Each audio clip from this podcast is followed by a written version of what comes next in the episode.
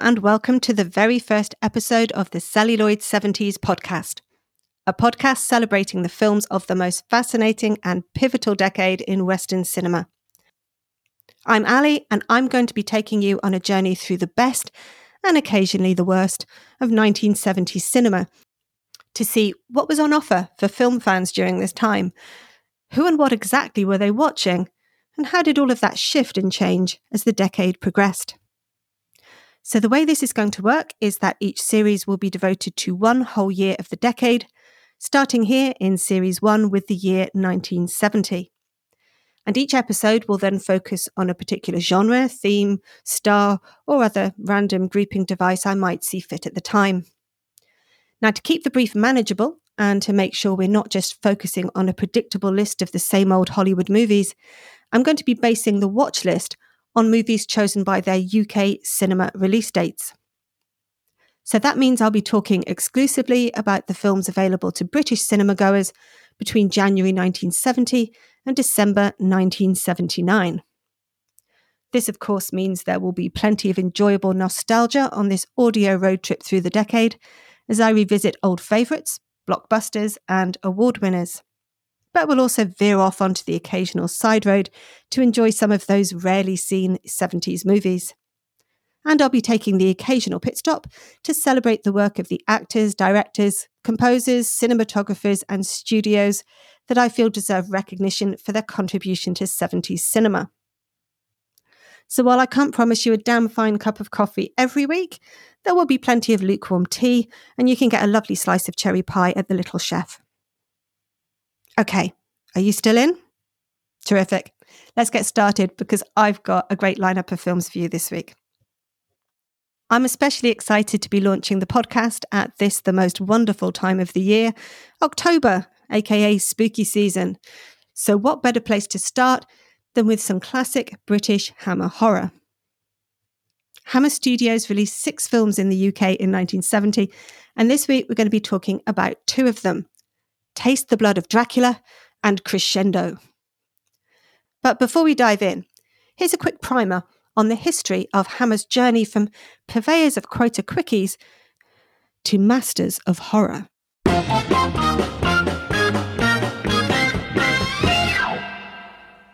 Before we talk about this week's movies, let's take a brief look at the history of Hammer Films and how they became the celebrated home of British horror. In November 1934, a successful businessman and failed comedian named William Hinds set up a film finance company called Hammer Productions Limited, using his stage name Will Hammer as inspiration.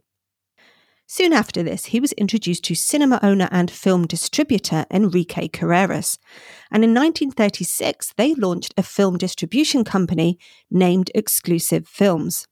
However, it wasn't the best time to be embarking on new ventures in the British film industry.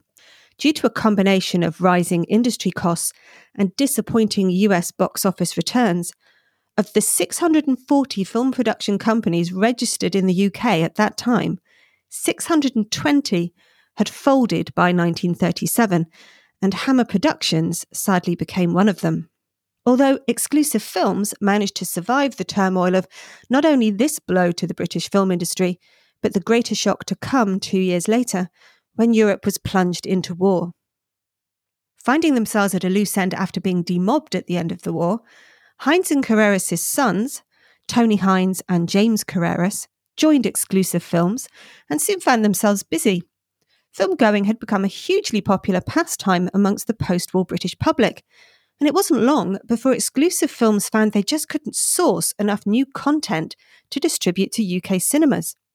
James Carreras, with true entrepreneurial spirit, realised that the solution was to supply this ever growing demand themselves. And thus, Hammer Films was brought back from the dead to act as the film production arm of Exclusive, with plans to capitalise on the post war demand for quota quickies short, cheap UK films which could be used to bolster the cinema schedules and act as supporting features for bigger attractions. Hammer released their first production, Death in High Heels, a murder mystery set in a Bond Street fashion house, in 1947, And pretty soon they were busily producing around five movies a year, mostly in the genres of suspense dramas and mystery thrillers. Carreras and Hinds realised early on that it's easier to draw audiences to familiar characters. So they also began securing the rights to popular BBC radio series like The Adventures of PC 49, Life with the Lions, and Dick Barton's Special Agent. They began to turn their eye to adapting BBC TV properties when Tony Hinds watched the Quatermass experiment on television and immediately realised its cinematic potential.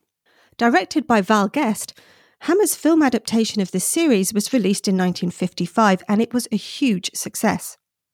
Already well practiced in turning successful films into franchises, as they'd done with their other BBC adaptations, Hammer released their next successful science fiction horror film, the strongly Quatermass adjacent X the Unknown, the following year. And that filled in the gap nicely until an official Quatermass sequel, Quatermass 2, could be released in 1957. And while that proved to be another great success for Hammer, there was a far more influential film of theirs, which would hit the cinema screens the same year and change the course of the company's future forever.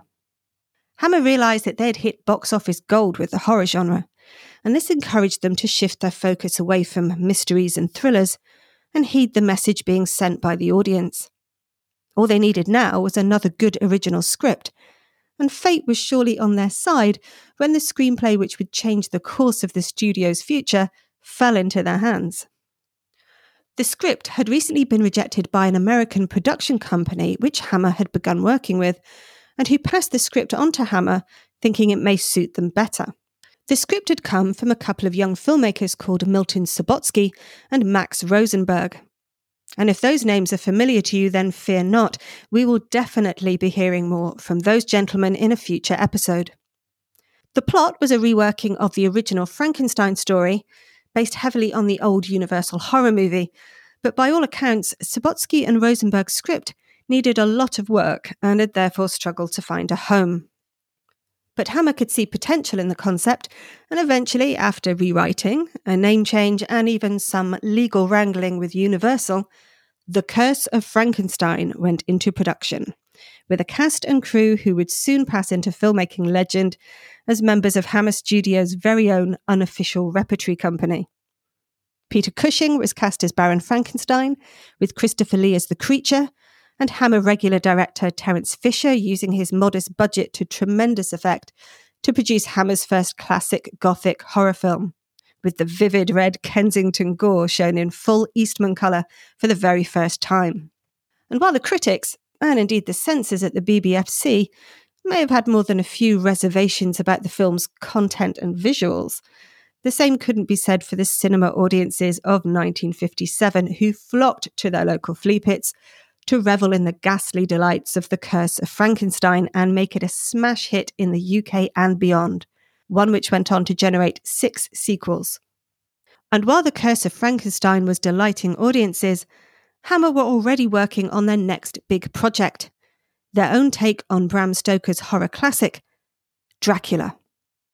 Shooting began in 1957 with Cushing and Lee teamed up again as Dr. Van Helsing and Count Dracula, respectively, with Terence Fisher once again at the helm. And upon release in the summer of 1958, Hammer realised they had another smash hit on their hands. Hammer, and in particular Christopher Lee's chilling yet seductive portrayal of the Count, had succeeded spectacularly in stamping their own twin fanged mark on Bram Stoker's classic story, making it their own and attracting huge audiences around the world. As well as producing eight sequels to Dracula, Hammer went on to produce cinematic updates on other classic Universal horror monsters like The Mummy and The Phantom of the Opera.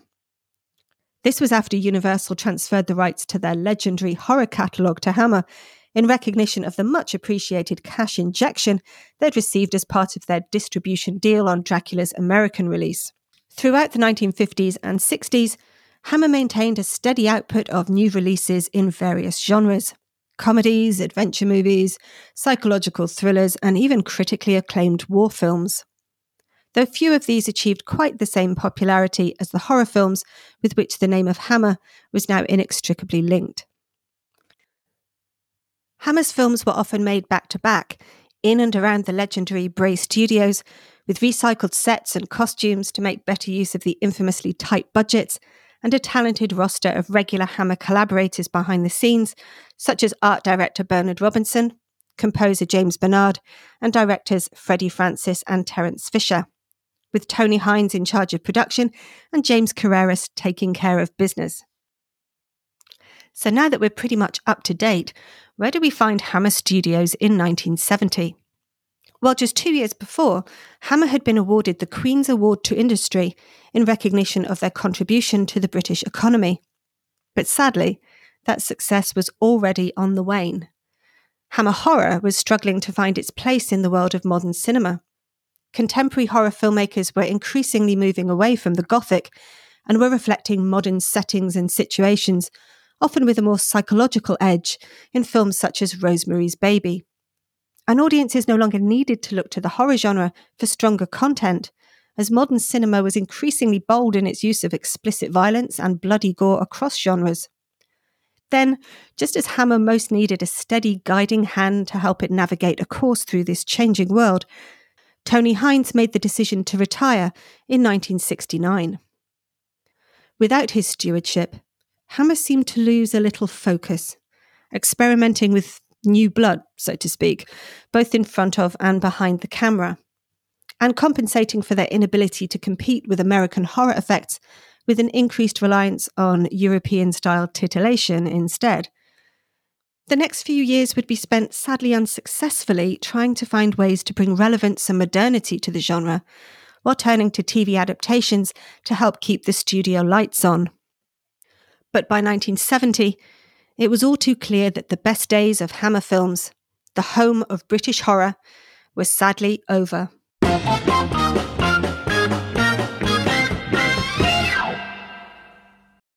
Our first film this week is Crescendo, a film I don't mind admitting I'd never heard of until I started researching Hammer's output for 1970. It's a bit of a borderline horror at best, being one of the slightly Hitchcock esque psychological thrillers that Hammer was producing at the time. But as tonight's two films were distributed as a double feature in June 1970, it seems sensible to talk about both of them in this episode and relive that double bill experience. Crescendo spent a few years in development hell before it finally made it to the big screen. The script was actually written in the mid 60s by Alfred Shaughnessy, who would later become much better known as the writer of landmark TV series Upstairs Downstairs. The director of The Witchfinder General, Michael Reeves, was keen on this script and he brought it to the attention of Hammer Films in 66. James Carreras then spent two years trying to get the film made with Joan Crawford, but he couldn't raise the finance, and it wasn't until 1969 that the project was revived with Hammer's regular scriptwriter Jimmy Sangster brought on board for a rewrite. Michael Reeves had tragically died the same year at just 25 years old, so Alan Gibson took over directing duties. And Crescendo was finally premiered in London in May 1970, going on general release in that double feature in June 70. The story centres on Stefanie Powers' character, Susan Roberts, a graduate student researching a deceased composer. His family have invited her to spend the summer with them in France so she can access the composer's records. At first, she's welcomed with open arms by the composer's widow, played by Margaretta Scott, and son James Olson, a wheelchair user since losing the use of his legs in an accident. But it isn't long before things start to get a little bit weird. Her suitcase has mysteriously disappeared and she's forced to borrow some clothes from the house, but whose clothes are they? Where is the piano music coming from? What exactly is the relationship between James Olson and the maid played by Jane Lapotaire? What was the nature of Olson's accident? And is it anything to do with the family's chauffeur and general factotum Joss Ackland? Because frankly, he looks like he could snap someone over his knee like a twig at any moment. I don't want to go into too much more detail about the plot at this point, because it's exactly the kind of forgotten 70s movie that I was hoping to cover in this podcast, and I'm assuming most of you won't have seen it before. It's not so much because it breaks any new ground. In fact, I think many viewers will figure out what's going on here long before Stefanie Powers' character does. But I always think it's a treat to go into a film completely blind these days. The film features a strong debut film performance from Jane Lapotaire, some great lurking in a menacing way by Joss Ackland, and Stefanie Powers is always a likeable screen presence. But unfortunately, none of that was enough to make a dent in the box office, where it underperformed significantly.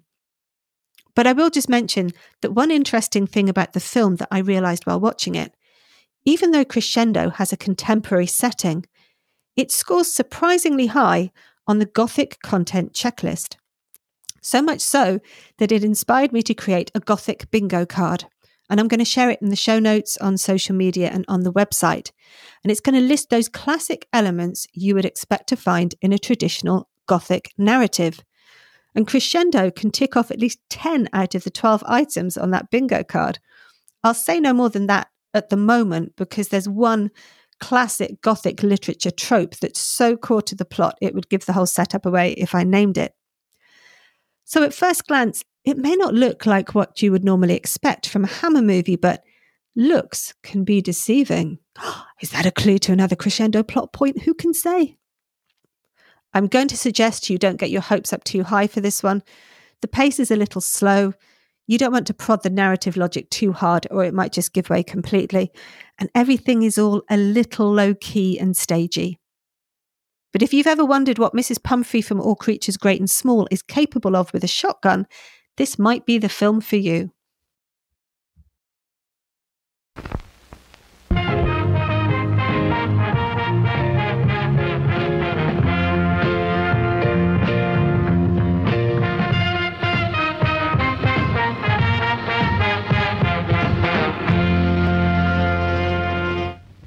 Taste the Blood of Dracula is the first of five films that Ralph Bates starred in between 1970 and 72, during a period when the studio had its eye on Bates as a potential successor to Lee and Cushing. Christopher Lee had become increasingly reluctant to work with Hammer, especially once he got an inkling that his fee didn't exactly reflect the popularity of his films in America. So replacing him with a younger and cheaper actor represented a sensible move from Hammer's perspective but not so much for their US distributor Warner, who refused to back the film unless Hammer got Lee back on board. So, given Lee's reluctance to star, and in what would be an all too familiar story going forward, this is a Dracula film with not too much actual Dracula in it. Taste the Blood of Dracula picks up where the previous film, Dracula Has Risen from the Grave, left off, with Christopher Lee's Dracula staked to death in the forest perhaps in an attempt to reassure us that the abortive reboot was not in fact going ahead, and viewers could rest easy that they would get their fix of Lee. However, this film focuses on completely new characters three Edwardian gentlemen, their intertwined families, and how a chance encounter with a sinister aristocrat seals their fate. Geoffrey Keen, Peter Sallis, and John Carson, here named Hargood, Paxton, and Secker respectively, play apparently respectable church going gents. Hargood is a bit of a nasty piece of work, though. His daughter Alice, played by Linda Hayden, is in love with Paxton's son, played by Anthony Higgins. But Hargood's reaction to this seems somewhat extreme. Is it because, as we are about to discover, he knows Paxton Sr. is not all he seems? Or is it that Hargood himself has difficulty respecting the boundaries of his daughter as she reaches womanhood? Meanwhile, Paxton's daughter, played by Isla Blair, is in a relationship with Secker's son, played by Martin Jarvis. You remember I mentioned the families were intertwined. The younger generation see their parents as old and hidebound by outdated ideas about morality, while they are more carefree and liberated. But perhaps the truth of the matter is quite the opposite. Under the cover of charitable works, Hargood, Paxton, and Secker regularly travel to London's East End to indulge their vices. And it's while visiting a backstreet brothel that they encounter the disgraced son of Lord Courtley, disowned by his father for conducting a black mass in the family chapel. Sensing a kindred spirit, the men dine with Courtley, played by Ralph Bates, and it's clear that, unlike these gentlemen, Courtley is no underworld dilettante, and his tastes may run a little stronger than they have ever imagined. The three thrill seeking gentlemen have experimented with all the usual vices, but now they find themselves bored and unfulfilled. Courtley figures this out very quickly, and realizes that they might be willing to pay a substantial sum for a true thrill. Which would be very convenient because he is set on performing a satanic rite, but he's a little financially embarrassed right now after the whole being cut off business, and is therefore no longer able to afford to purchase the occult objects he needs for the ceremony. A terrible bargain is struck. Hargood, Paxton, and Secker will join Courtley in his occult ritual and help him purchase the pricey bits of dark ephemera he apparently needs for it. And what exactly would these items be? Why, no less than the dried blood, cloak, and jewellery of Count Dracula himself. The rite is subsequently performed to the horror and trepidation of the three gentlemen, who have realised at this point they are in way over their heads. Courtley collapses to the floor after, well, tasting the blood of Dracula, actually, as part of the ritual, and the men, who at this point are terrified by him, seize their opportunity to kill Courtley and make good their escape. However, Courtley is resurrected as slash replaced by, I'm still a little bit hazy on the details, Count Dracula himself in the form of Christopher Lee. The Count is intent on avenging the murder of his servant by whatever means necessary, which bodes ill not only for the three thrill seekers, but also for their children, who are targeted by Dracula as the tools for their destruction. There's a lot to enjoy in this film.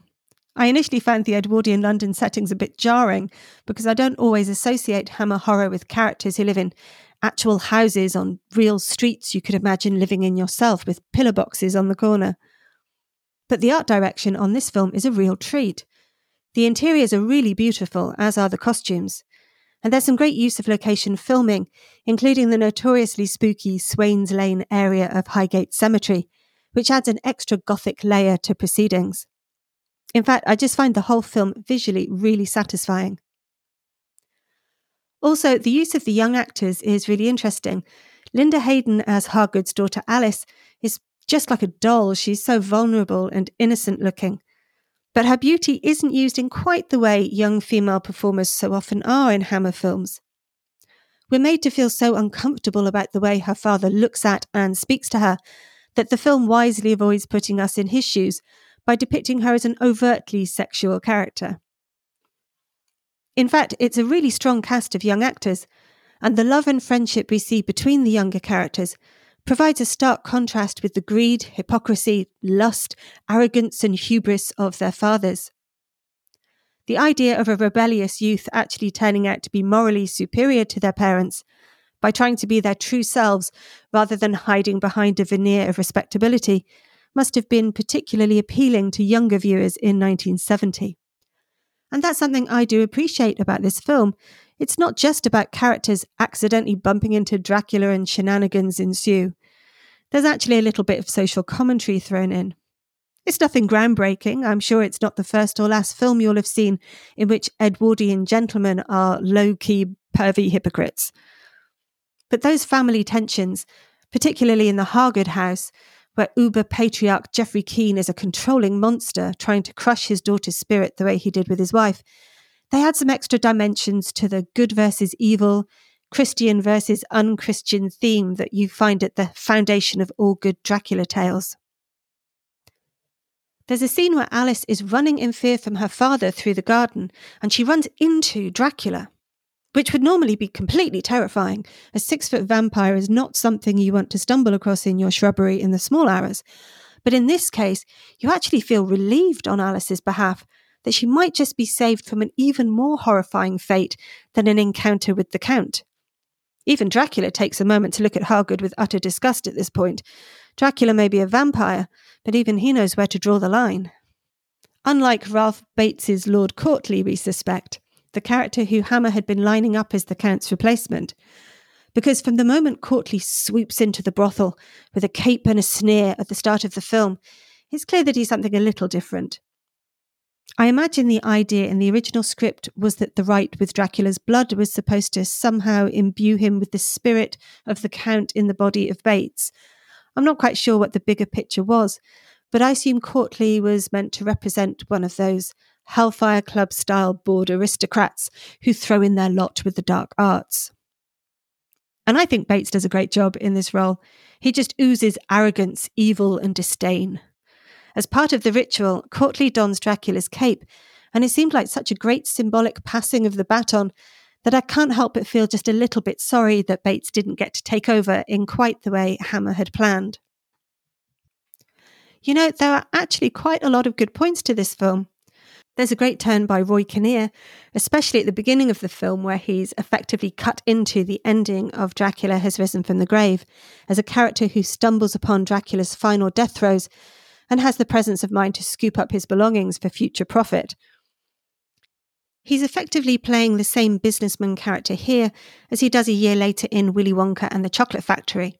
But that's no criticism for me. I love Roy Kinnear. He's just such a reassuring presence on screen.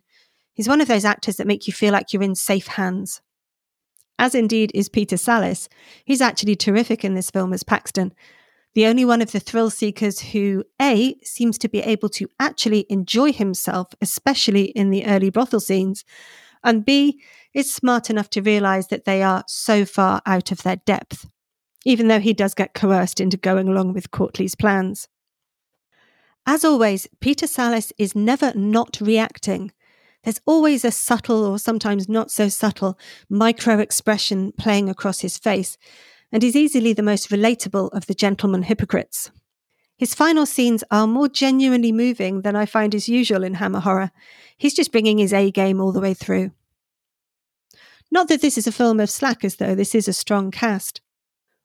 Watch out for a very early appearance from Madeline Smith in the brothel scene, and also a wonderful performance from Russell Hunter, who to me will always be associated with the role of Lonely in the Edward Woodward series Callan, as the brothel keeper, looking somewhat inspired by the appearance of the MC role in the musical Cabaret, and sporting a beautiful chiffon bow at the neck, which is giving a very strong Harry Styles vibe.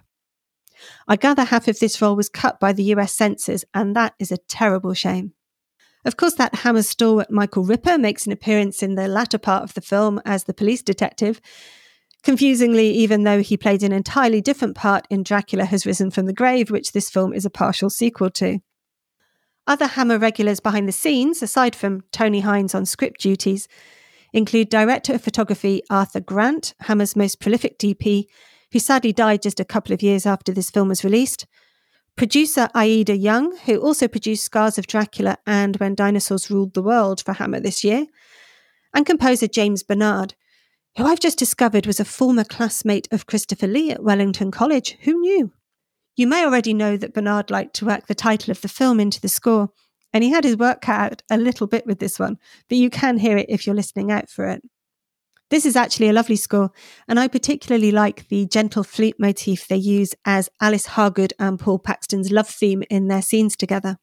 New to the Hammerfold is director Peter Sasdy. Sasdy spent most of his career before and after this working in TV, but he did go on to direct some classic horror titles like Countess Dracula and Hands of the Ripper in 71, Doomwatch and the Stone Tape in 72 on TV, and the legendary nonsense of I Don't Want to Be Born in 1975. Little wonder that after that he largely turned his back on horror and directed episodes of Minder and Adrian Mole instead.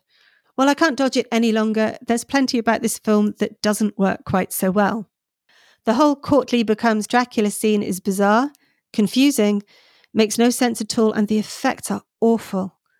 For the most part, Tony Hinds has done a pretty decent job of recalibrating his story to remove Courtley and reintroduce Dracula as the supernatural threat. But there are inevitably some slipped gears in the plot as a result. It's highly likely that I'm just a bit dim, but I couldn't get my head around which characters already knew each other. It seemed like people were having to introduce themselves when I felt that that shouldn't have been necessary.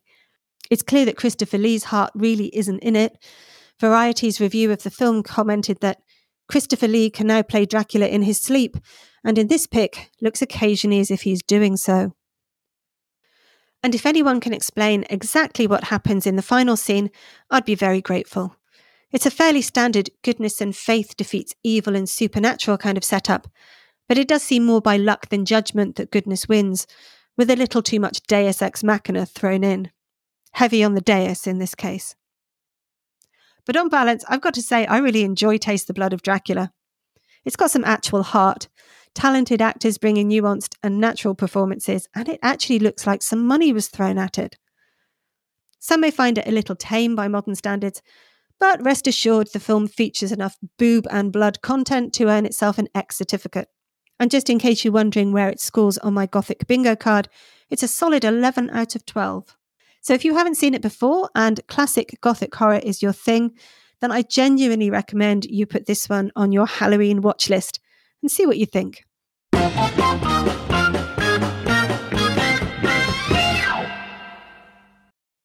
Thank you so much for joining me this week. I hope you found something to enjoy, and if so, maybe you'll consider liking and subscribing. You can find Celluloid 70s on the usual podcast places Apple Podcasts, Spotify, Amazon Music, and Google Podcasts. And there are accounts for the show on Facebook and Instagram. So if you know anyone who might enjoy this content, please let them know about Celluloid 70s and help spread the word. I hope you'll join me next time for another episode of Celluloid 70s, the podcast that celebrates the films of the 1970s, whether they deserve it or not.